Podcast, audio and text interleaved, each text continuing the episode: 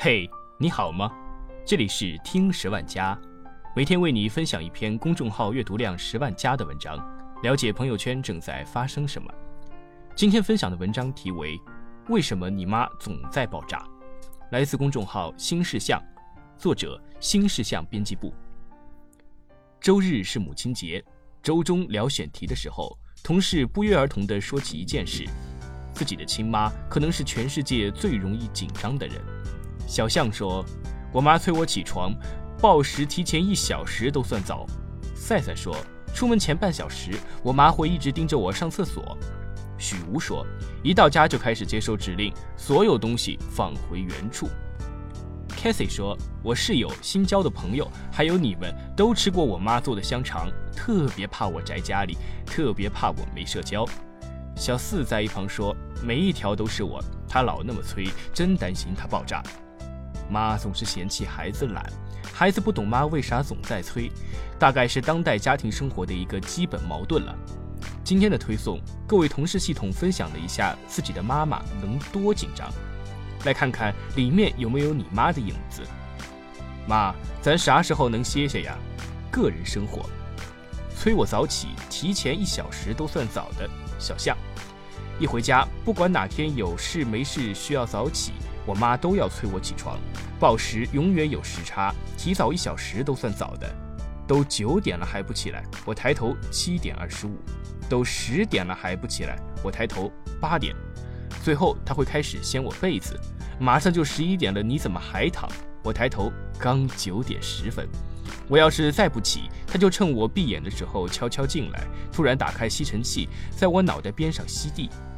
早上起来必须要喝水，端着杯子追着喝，不先喝水不给吃早饭。来，早起一杯水排出一天毒，无时无刻都要让我吃水果。对着电脑写稿，我妈妈抱着柚子在我旁边剥，喂到我嘴边说吃水果。做饭的时候也会随时呼唤我，把切剩的黄瓜头或者西红柿根儿递给我吃水果，也不管这是不是水果。提前一个季度让我穿秋裤，八月份找出来，九月一到就让我穿，一刮凉风就开始吓唬我。你信不信我把你牛仔裤都绞了？你这样老了腿都得锯断。当然，我有时也会深深的意识到他说的对。今年一月和朋友出去 party，为了美就穿了个大衣加打底裤，出门前美滋滋的发了个朋友圈，结果我妈留言：等着感冒吧，冻不死你。果然，出门十分钟我就被风刮得流鼻涕了。最后灰溜溜的找朋友借了件羽绒服，时尚趴变成了温暖趴。没办法，亲妈的确是亲妈。家务方面，一到家就接受指令，在屋里游走，把所有物品放回原处。许无，时常觉得我妈做家务的时候遇到的最大阻碍，不是灰尘和垃圾，而是我。在家的日子，每时每刻都在接受指令。怎么又不关灯？遥控器放回茶几上了吗？又把手机摆桌边？等会儿又碎了。接着我就游走在家里的各个角落，把所有物品都放回原处。我妈说，她理想的世界是在她收拾好房间的那一刻，时间就静止了。我和我爸再也不会乱翻乱放了，在永恒的整齐中体会家庭的快乐。对于我是最大阻碍这件事，在拖地时最为明显。拖地时，我妈会先寻找我的位置，然后拿着拖把把我杵住。在她的驱赶下，我一步步被逼到墙角，无助地在那站着。她说：“等地干了，我才可以移动。”然后她就长舒一口气，休息去了。拖鞋也是我妈的心病。据不完全统计，我家有过二十三双拖鞋，卧室床底下、客厅沙发下、餐桌底下都会出现拖鞋，而门廊鞋柜则经常空空如也。所以每次我妈训我的时候，我就老老实实听着，不停地点头。毕竟在做家务这件事上，我确实没有起到什么正面作用。社交方面，同事、领导、新交的朋友，我室友，每个人都吃过我妈做的香肠。at Cathy，我妈最见不得我宅，假期回家我只想躺尸，连客厅都不想去，她就找各种理由让我出门。妈，我想喝可乐，家里没有，自己下去买。买完回来，发现我爸在喝可乐，经常恐吓我说我以后会孤独终老，每天吃过期食物，还不如毛毛。毛毛还想每天出去玩。毛毛是我家狗，有时候还会耍点计谋。她有个闺蜜，每次见我都问我啥时候结婚，特烦。我妈想让我出门，就约那个阿姨来家里聊天，逼得我一听她名字就赶紧约朋友出去。回北京了以后，我妈也会远程逼我社交。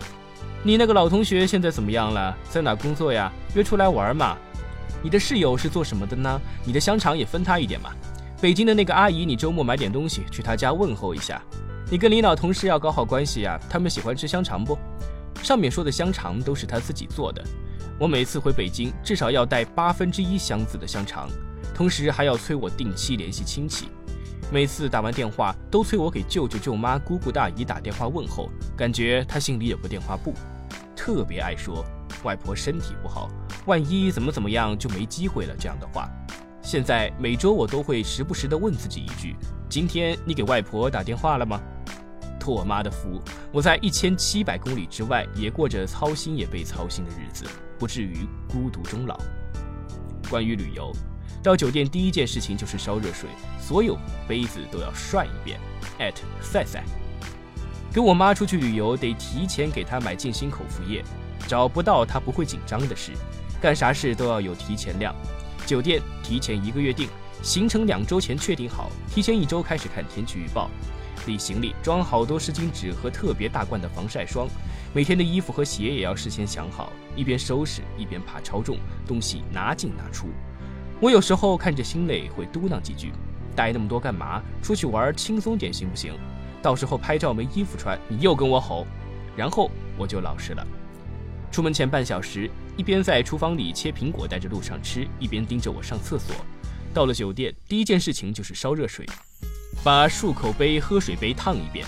毛巾是绝对不用的，只会铺地上当淋浴间地巾。以前不屑一顾，觉得脏能有多脏？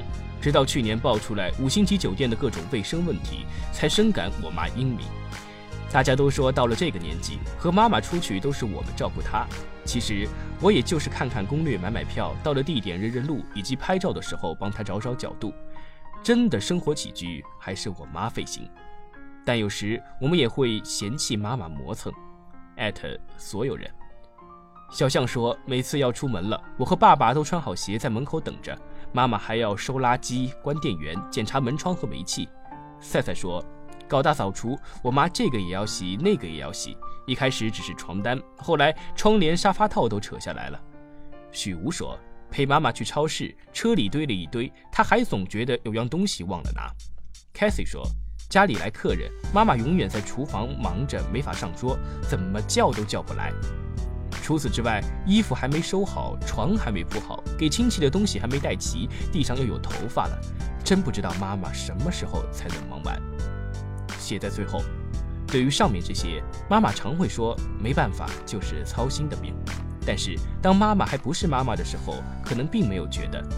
当妈了以后，脑子里会开始有一张 Excel 表格，密密麻麻地列着所有要做的事，所以总是很焦虑，总是很紧张，总是怕出乱子。每个妈妈都是家里的 CEO，脑子里装着一整个家的日程安排。